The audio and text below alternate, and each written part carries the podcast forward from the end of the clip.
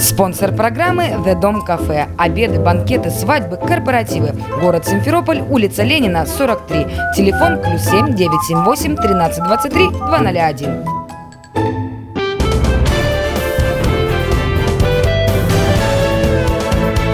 Гость в студии. Добрый день, дорогие друзья! В эфире радио «Комсомольская правда. Крым». Программа «Гость в студии». И сегодня у меня в гостях, извините за тавтологию, Владислав Ганжара, депутат Госсовета Республики Крым, руководитель Молодой гвардии в Республике Крым. Здравствуйте, Андрей. Здравствуйте, наши уважаемые радиослушатели. Добрый день, Владислав. Правду говорят, что ты самый молодой депутат Государственного совета Республики Крым? Андрей, правду говорят, так и было. Но уже, наверное, знаете, как говорится, когда я избрался депутатом, двадцать два года, вот этот э, возраст и юность, она чувствовалась. Да? Сейчас уже, когда говоришь, что самый молодой депутат, уже вроде бы так и не воспринимаешься, знаете. Поэтому на самом деле, да, в две тысячи четырнадцатом году я был самым молодым депутатом, я избрался в двадцать два года и, можно сказать, даже стал э, таким рекордсменом, потому что в истории крымского парламентаризма еще таких молодых депутатов не было. Ну, скажем так, история крымского парламентаризма насчитывает два этапа, скажем так, до две тысячи четырнадцатого года и э, после две тысячи четырнадцатого года. Мы берем вот оба этапа, и в период, когда вообще парламентаризм, да, парламентаризм в Крыму устанавливался. Кстати, интересный вопрос. Каково быть депутатом в двадцать два года? Вот просто вообще ощущение. Вы знаете, Андрей, но здесь можно несколько слов сказать о том вообще, как так случилось, да, потому что на самом деле, кстати, а как так случилось? Об этом говоришь, многие задают вопросы, как так произошло, да. Вы знаете, я для себя вообще политический путь выбрал где-то в восьмом-девятом классе с точки зрения той специальности, которую я хочу получить. Я поступил на политологию, закончив школу, причем этот выбор не очень был поддержан моей семьей, потому что в те годы, мы помним, самые, казалось, на тот момент привлекательные профессии — это юристы и экономисты, которых у нас потом семьдесят процентов на рынке труда стало, менеджеры и так далее. А, политологию вообще сложно, кто понимал, что такое. Но мне была интересна просто сфера. А, затем, когда я поступил, я был отличником практически в школе. Отличником. Это был какой год? Это две тысячи девятый год. две тысячи девятый год. А, ну, просто, я... чтобы понимать, да, э, политический год. Момент. Я потом понял, что просто хорошая учеба, это недостаточно, чтобы мне какие-то шаги хотя бы в политологии сделать. И в две тысячи одиннадцатом году я создал свою организацию, а, Крымскую ассоциацию молодых политологов. Я их объединил вокруг себя, своих коллег по курсу, чуть старше ребят. И мы такую организацию создали. Начали проводить исследования, какие-то фокус-группы, социологические разработки различные. Но с политологической, так скажем, скамейки я попал в молодежное правительство Республики Крым. Я на тот момент автономной Республики Крым. В политических партиях никаких не состоял. При Украине и даже, в принципе... Не замечен.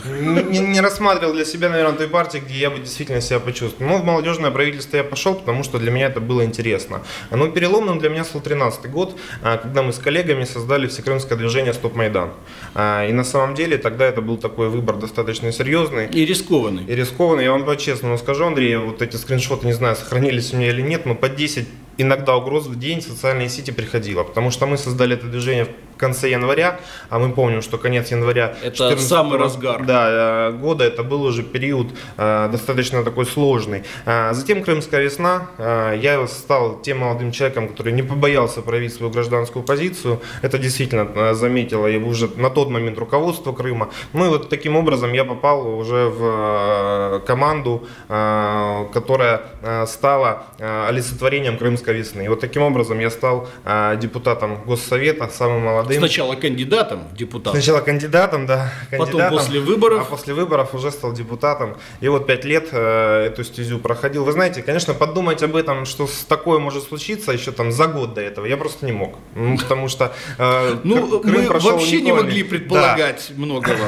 Крым прошел такой интересный период, и я вот, наверное, стал маленькой частью этого интересного периода. Ну, все мы так или иначе стали маленькой частью, кто больше, кто в меньшей степени, э, участниками этих событий. В общем-то, э, когда я ходил по городу с фотоаппаратом, и просто так щелкал э, в те дни все, что видел, Сейчас это уже воспринимается просто, как бы, иногда мурашки по коже просто-напросто проходят. Оказывается, где я, где я был и, и, в общем-то, свидетелем чего я, можно сказать, выступал. Да. Да. А, вот такой вопрос. Вообще политология, как наука, насколько она ценна и важна? Вот... Бытует мнение, что это все болтовня, это все чушь, это все ничего не делание, это все от, от безделья и так далее. Но мне кажется, что это гораздо более глубокая дисциплина, нежели, ну, кажется, дается при первом приближении, взгляд, да? Да, скажем так. Как политолог, раскройте карты. Андрей, ну я здесь разделяю ваше мнение относительно того, что иногда обывателю кажется, что политология это про болтологию, скорее всего, нежели про науку. Но на самом деле это действительно наука, наука о политике, о политических процессах и с точки зрения э, различных аспектов политики, да, и политического анализа, и э, различных форм вообще изучения этого процесса, который по сути э, насквозь проходит всю нашу жизнь. Ведь политика, э, хоть многие сторонятся от нее, но мы все в нее вовлечены так или иначе. Как минимум там, электоральным участием, да, кто-то, а, в принципе, следя за политической ситуацией в стране и в мире, тоже является а, частью этих событий. И она проходит такой, как я уже сказал, нитью через всю нашу жизнь. А политология, она изучает этот процесс, изучает и с точки зрения исторической аспектов, и с точки зрения современности. Но самое важное, что политология сегодня, она пытается делать те или иные политические прогнозы. Ведь мы понимаем, что сегодня мы живем в очень нестабильное время. Если раньше там, прогнозирование шло там, на десять-пятнадцать лет, то сегодня Сегодня даже там а, самые ведущие аналитические центры не берутся что-то предугадывать более чем на пять лет. Настолько а, скорость времени изменилась, но и при этом мы понимаем, что а, все равно это очень важно. И мы знаем, что многие политические прогнозы не сбываются. Ведь то, что да, Крым станет частью России, тоже же в дискурсе было, в российской политологическом. То, еще что с каких не, времен? Процесс. Тогда многие к этому относились скептически. Да? А, но мы понимаем, что были те люди, которые говорили о том, причем с научной точки зрения, понимая ход и истории, и закономерности, что такая возможность будет. И вот такая возможность случилась в две тысячи четырнадцатом году, и Крым стал частью России, изменив раз и навсегда и нашу страну, и весь мир.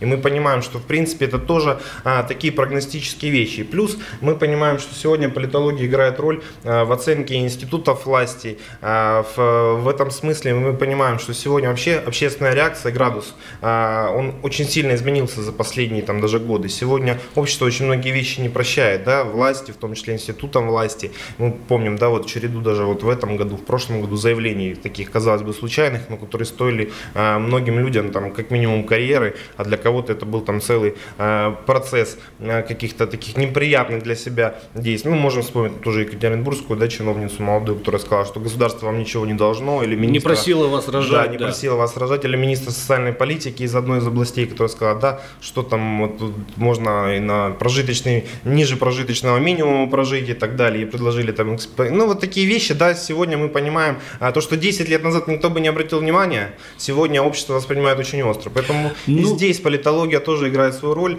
чтобы а, вот эти риски смягчить и сыграть такую важную роль. Здесь я, с одной стороны, конечно, соглашусь, а с другой стороны, проведу, скажем так, причинно-следственную связь между развитием информации, скорости потоков информации, скорости распространения информации в социальных сетях, в каких-то мессенджерах. Информация разносится не то, что со скоростью там, горящего пороха, а гораздо быстрее. Когда, скажем так, неосторожно брошенная фраза, она за час становится просто, узнать, просто да. мемом, и все, и слово не воробей. Тут скорее, наверное, нужно говорить об ответственности за сказанные слова, ну, как это говорили там в далекие, вернее, в еще недалекие девяностые, за базар нужно отвечать, скажем так, пусть это грубо, но это факт и это правильно. Сейчас не прощается э, определенным партиям э, каких-то, какого-то откровенного вранья, передергивания, манипуляции фактами. Э, Существует гораздо больше, скажем так, одной точки зрения, векторов развития, скажем так, и общества, их огромное количество. И задача, в общем-то, власти как таковой, как мне это кажется, вот, этот, вот эти многовекторные движения определить и направить, в общем-то, в нужное русло для общей пользы, для общей цели. Ну вот э, штука, что, что еще можно к этому добавить? Э, ну, политология, в общем, как мы выяснили, штука нужная. Однозначно, и я думаю, ее роль будет э, с каждым годом, в принципе, на, нарастать, а не уменьшаться, потому что э, мир очень непростой, да, процессы становятся все более сложными, в том числе и управленческие процессы. Понятное дело, здесь мы должны не преувеличивать роль политологии, все-таки это наука, которая изучает какие-то процессы, связанные с политикой, а управленческие процессы — это немножко про другое, но в любом случае вот эта компиляция э, вот этих э, аспектов, которые действительно формируют базис, в первую очередь теоретический, который потом уже ложится на практику, политология здесь, безусловно, будет незаменима. Ну, как-то вот так незаметно у нас к концу подошла первая часть нашей программы. Это программа «Гость в студии». И сегодня в студии радио «Комсомольская правда. Крым» Владислав Ганжара, депутат Госсовета Республики Крым, руководитель «Молодой гвардии» в Республике Крым. «Гость в студии». Продолжается программа «Гость в студии» на радио «Комсомольская правда. Крым». В студии для вас работает Андрей Бороздин. И сегодня у меня в гостях Владислав Ганжара, депутат Государственного совета Республики Крым, руководитель «Молодой гвардии» в Крыму. Поподробнее о «Молодой гвардии». Андрей, «Молодая гвардия» — это у нас... Это что-то типа комсомола, но я пере, перевожу это, скажем так, на времена своей юности, когда я был членом комитета комсомола школы, э, по стечению, так сказать, обстоятельств отвечал за сектор информации и печати. Вот же куда меня это и привело. Ну, неважно. Что такое «Молодая гвардия»? Вы знаете, Андрей, ну с комсомолом бы я не сравнивал «Молодую гвардию», но это действительно молодежная общественно-политическая организация. Она у нас достаточно такая в России уже устоявшаяся, она была создана в две тысячи пятом году, а в Республике Крым в две тысячи четырнадцатом году «Молодая гвардия» стала первой молодежной организацией, появившейся у нас официально. Я, ее... я извиняюсь, а какие есть еще молодежные организации? Вот, ну, такого рода, ну, первой, это... да. У нас достаточно много, их сегодня, я думаю, насчитываются, ну там сотни, может быть, нет, но более сотни точно. Это там Российский союз молодежи, российские студенческие отряды, это волонтеры Победы и так далее. То есть палитра этих молодежных объединений сегодня очень большая в Крыму. А мы представляем собой вот такую общественно-политическую организацию. Вот уж не предполагал, что такое большое количество разных общественно-политических молодежных движений находится в Крыму, потому что, ну, как-то, честно говоря, не вижу деятельности. Вы знаете, Андрей, ну, на самом деле деятельность этих организаций, она видна, она в Крыму очень чувствуется, просто в этой сфере конкретной. Может быть, каким-то организациям не хватает немножко инструментов с точки зрения пиар-технологий, да, рассказывать о своей деятельности, но мы, в принципе, в этом смысле никогда не чувствовали, да, этого и недостаточности, просто у нас есть такие определенные специфические задачи, вот сейчас мы их реализуем очень активно с точки зрения избирательного процесса, у нас большое количество молодых кандидатов участвует в этой кампании, а ведь мы знаем, что восьмого сентября предстоит перезагрузка всех уровней власти в Республике Крым. И в этом отношении я вот глубокий сторонник того, что молодежь очень важно, чтобы была представлена в органах представительной власти. На самом деле сегодня, почему я как молодой депутат все-таки считаю, что вот мы, не только я, другие мои коллеги, которые стали вот молодыми представителями различных уровней власти, там сельских советов, городских, в том числе Государственного совета, мы работали в основном с молодежной средой и не только. Но вот если мы говорим о молодежной среде, да, молодежь все-таки двадцать пять процентов mm-hmm. от общего количество населения у нас. Мы говорим на одном языке, мы понимаем друг друга. Молодежь — это очень сложная среда, с точки зрения особенно ее вовлечения в какие-то общегосударственные вопросы, в ту же сферу общественно-политической деятельности и так далее. Вот такие организации, в том числе «Молодая гвардия», это, в принципе, с одной стороны, кадровый резерв для органов власти, потому что вот выходцы из «Молодой гвардии» на уровне России — это были и депутаты Госдумы, и губернаторы, и люди, которые потом работали в администрации президента. То есть достаточно такая широкая палитра с точки зрения того, что вот мы все время говорим, в том числе и в Крыму, что у нас кадров не хватает, а где их брать и так далее. Вот такие молодежные организации, как мне кажется, это очень хорошая кадровая скамейка. Там... То есть все-таки, наверное, ближе к комсомолу. Я был прав.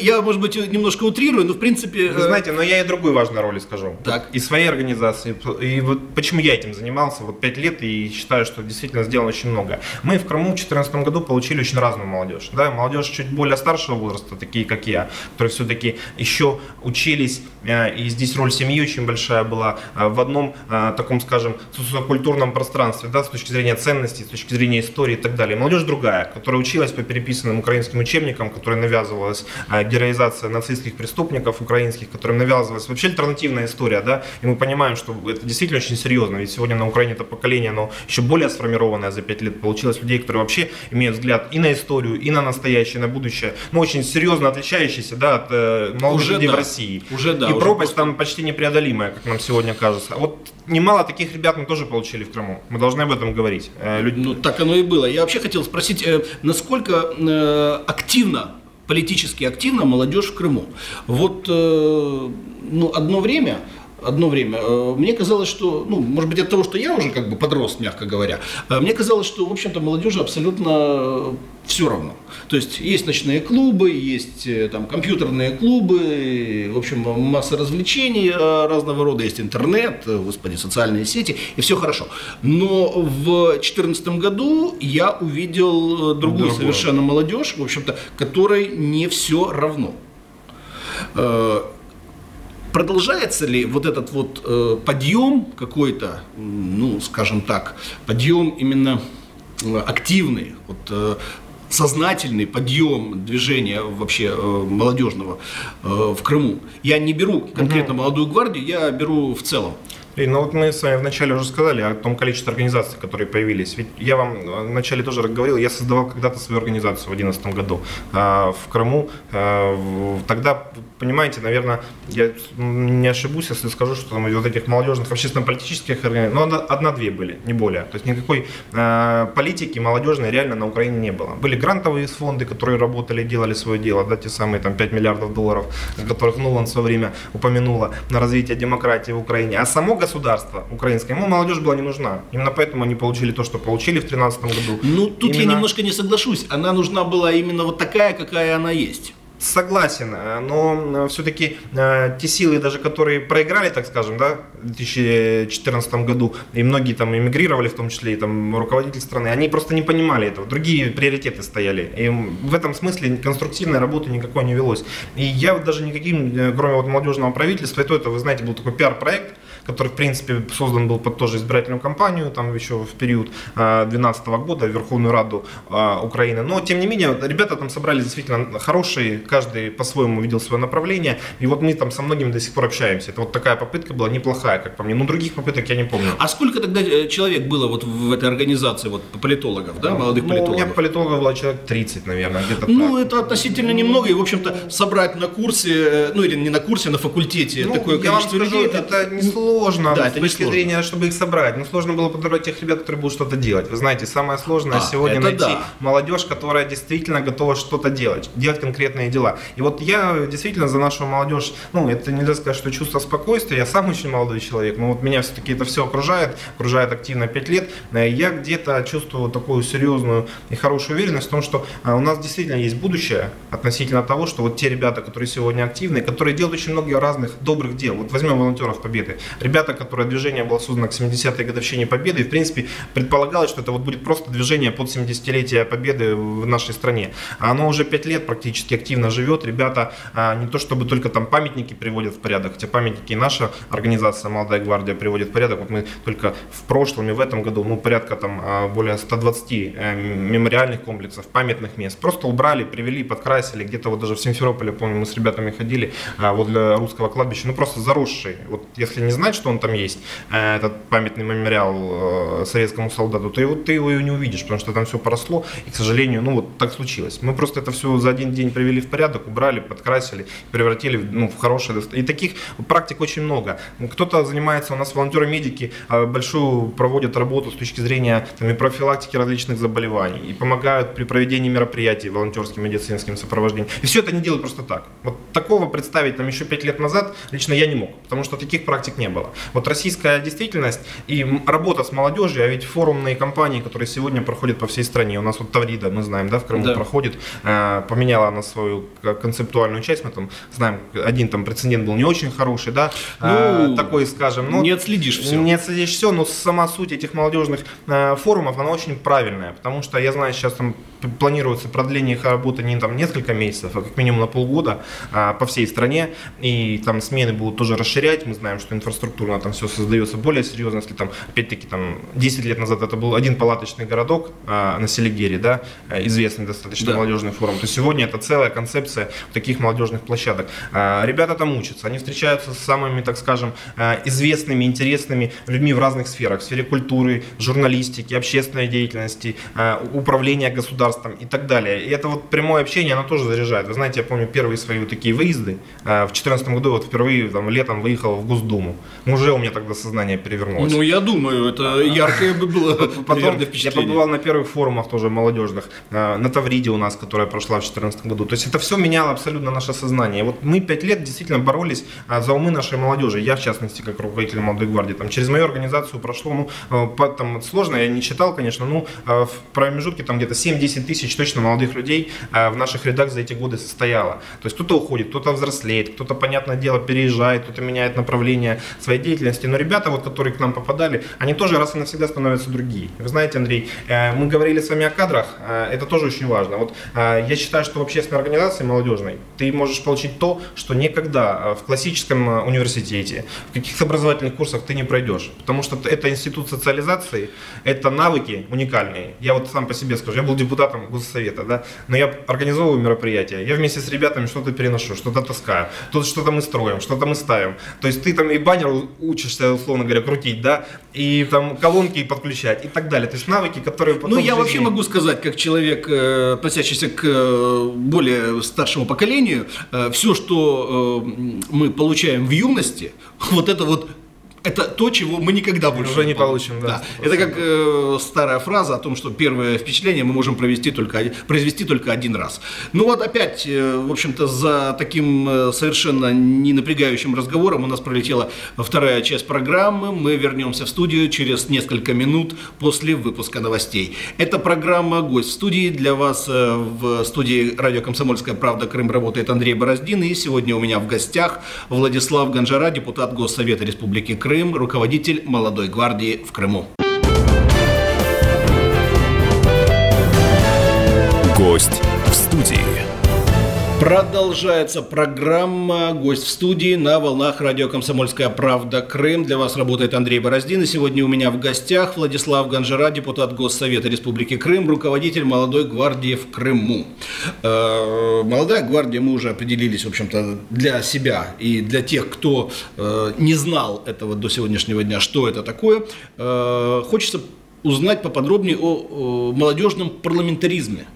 На что вообще в состоянии повлиять молодежный парламент? Молодежный парламент, ну это своего рода, вот я не знаю, я сейчас выскажу угу. просто в воздух определенно какие-то мысли. Это как какая-то песочница при... При взрослом, при, при да, взрослой песочнице. Вот как нет, детский садик при школе, при школе. Вот такое бывает, наверное. Вот такое, ну, можно провести такие параллели?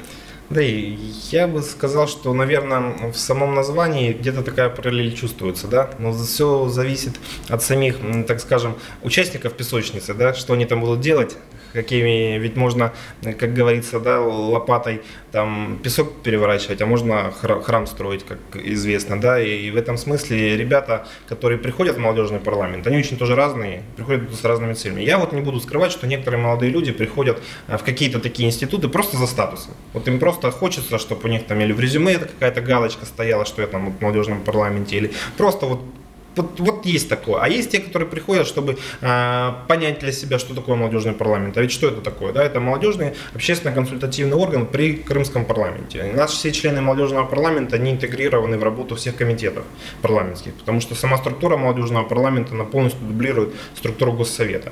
Ребята ходят на заседания комитетов, участвуют в работе, у них есть, согласно положению, там и возможность участвовать. В, э, у нас у молодежного парламента крымского нет э, права законодательной инициативы, но но с точки зрения практики общефедеральной в некоторых субъектах это есть. И мы думаем, что, возможно, мы к этому тоже придем. Мы вообще молодежный парламент, Андрей, наш создали только в конце две тысячи восемнадцатого года. Хотя в России они созданы абсолютно во всех субъектах. Крым был последним регионом, где появился молодежный парламент.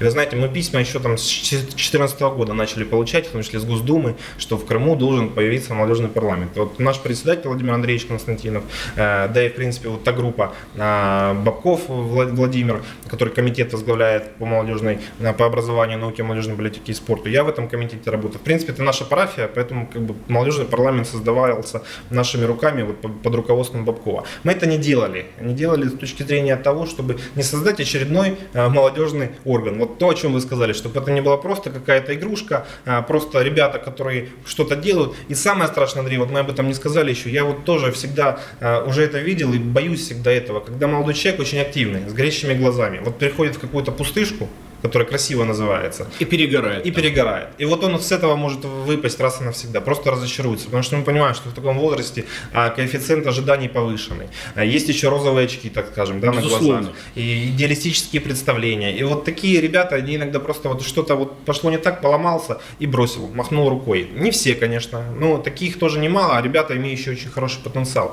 Поэтому, когда мы его создавали, мы уже понимали, чем его наполнить, какими содержательными смыслами. Ну и вот просто буквально несколько мероприятий, скажу, которые они провели, потому что у них там есть и законодательные инициативы, я знаю, они над ними работают, это и снижение, точнее, введение льгот для студентов с точки зрения междугороднего проезда, угу. потому что это актуально для Конечно, наших ребят, мы знаем, что цена там на перевозки, она достаточно тоже росла, даже за прошедшие пять лет, есть у них инициативы относительно тоже определенных там регулятивных норм для молодежи, в том числе принятие закона о молодежной политике, которого в Крыму у нас нет, но его нет, правда, и на уровне всей страны и так далее. И вот пример одной акции, вот просто что они сделали, создавшись буквально там в январе две тысячи девятнадцатого года, начав работать. В мае к годовщине Победы они провели историческую акцию «Диктант Победы», такой, который охватил восемь тысяч школьников и студентов полуострова. Ну, цифра внушительная, учитывая, что в самом молодежном в парламенте там у нас пятьдесят пять человек, ребята готовились и провели вот такую масштабную акцию, посвященную именно крымской истории. А в чем заключался диктант победы? Это был просто диктант какого-то произведения военных о войне, да? То есть это, просто... это тест, диктант это такое название условно, ага. это тест по истории, именно истории крымской. Это был разработан вместе там с нашими учеными из Федерального университета, историками. Ребята разработали такую тестовую э, таблицу, ан- анкету, да, которая включала именно вопросы, связанные с Крымом. Потому что мы знаем, что в этом году это была семьдесят пятая годовщина освобождения Крыма от немецко-фашистских захватчиков. Да. И если общие представления о войне, о Второй мировой, о Великой Отечественной, ну, у каждого россиянина, у каждого крымчанина есть, когда она началась практически, ну, на слава богу, с этим проблем не так а, много, как там даже знаем, там на Западе, вот слушаешь, как там просто элементарные вопросы об их истории, они там начинают, да, такие... Да, там просто на голову не налазит да, вообще. Что они говорят. У нас с этим лучше, но вот именно крымская история, я вот сам тест проходил, хотя история была моим любимым предметом и в школе, и в университете, у меня всегда там олимпиады выигрывал, но даже для меня очень многие вопросы стали затруднительными относительно крымской истории. Но, а э... вот, например?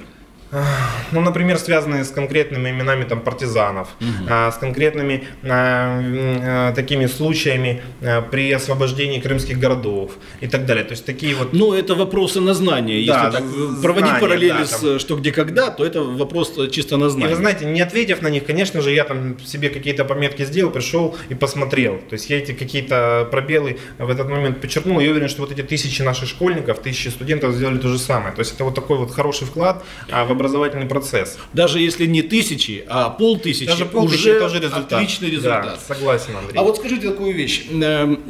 восьмого сентября идут выборы в Госсовет. А выборы в молодежный парламент, они есть? Конечно, они, есть. То есть есть. Как происходит вот отбор туда? Как туда люди попадают? А это с... э, просто из молодежной среды, э, там, из Молодой Гвардии, из Волонтеров Победы угу. какие-то люди. То есть как проходит выбор? У нас там смешанная система, как и в крымский парламент, условно говоря, есть двадцать пять мажоритарщиков, так можно их назвать, так. Они делегируются муниципальными образованиями нашими, они сами проводят конкурс, ребята вот у нас в этом году проходили два этапа, это была сначала творческая работа, эссе, так скажем, и я вот все равно сторонник таких вещей, потому что нет ничего лучше, чем дать человеку ручку, бумагу, задать тему, и он излагает тебе свои мысли и видения, что происходит. Более эффективного теста, мне кажется, все равно нет. И затем, конечно же, было собеседование с членами конкурсной комиссии, которые там представляли Крымский парламент, органы исполнительной власти Республики Крым. Таким образом определялись кандидаты. Да. Правильно, я понимаю. И исходя из рейтинговой оценки, потом мы формировали вот пятьдесят пять человек. Заявок было порядка более двухсот на общий конкурс, ну и, соответственно, там порядка там, трех претендентов на муниципальном уровне. То есть порядка трехсот ребят молодых претендовали вот на эти пятьдесят пять мандатов. То есть это открытый конкурс. И вот сейчас, когда Крымский парламент этого созыва прекратит свои полномочия, то же самое случится и с молодежным парламентом. Поэтому я вот... То есть сейчас нашим... идет, по идее, и избирательная кампания в молодежный парламент? Не идет, еще она, не идет? Она начнется, когда вот уже будет сформирован Госсовет второго созыва. Ага. Понятно. Это осень, после осень две тысячи девятнадцатого года. Ясно. Ну, вы постепенно к этому готовитесь, то есть это будет, опять же, наверное, по такому же принципу, да, эссе, собеседование. Может быть, мы какие-то вещи добавим, может быть, какие-то вещи скорректируем, потому что, как говорится, опыт – это и есть опыт. И я надеюсь, может быть, мы наш молодежный парламент немножко более полномочиями, серьезными наделим и рассмотрим вот эту возможность с точки зрения законодательной инициативы, которой они наделены по субъектам. Ну, посмотрим, Андрей, здесь не хочется загадывать, хочется просто сказать, что вот те ребята, которые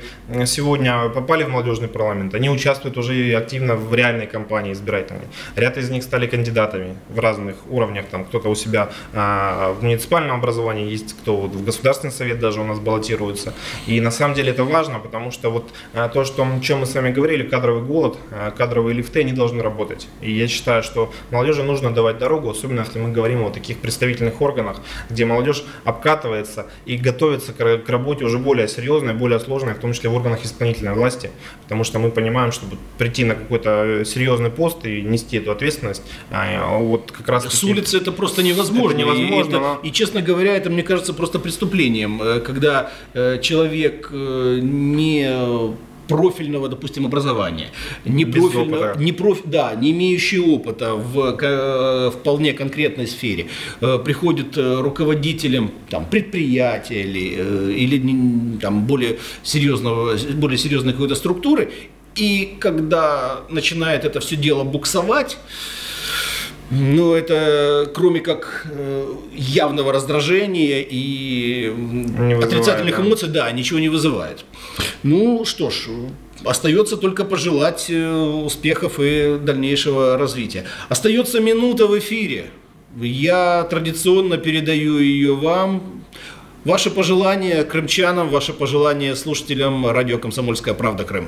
Уважаемые радиослушатели, ну сегодня мы действительно затронули ряд важных тем, связанных в первую очередь с молодежной политикой. Я уверен, что даже у нашего старшего поколения есть дети, есть внуки, о судьбе которых они очень много думают и волнуются, много наших молодых радиослушателей. Я вот всегда желаю, чтобы наша молодежь действительно была активной, чтобы она была такой в хорошем смысле дерзкой, целеустремленной. Сегодня очень много возможностей есть, которые можно использовать, и государство в этом отношении их предоставляет, и многое зависит всегда от самого молодого человека. Вот я пожелаю, чтобы вот этот летний период, который мы сейчас проходим, он был позитивным, чтобы наша молодежь и отдыхала хорошо, но и при этом думала о собственном развитии и об участии в таких важных процессах, как участие в политической и общественной жизни нашей страны.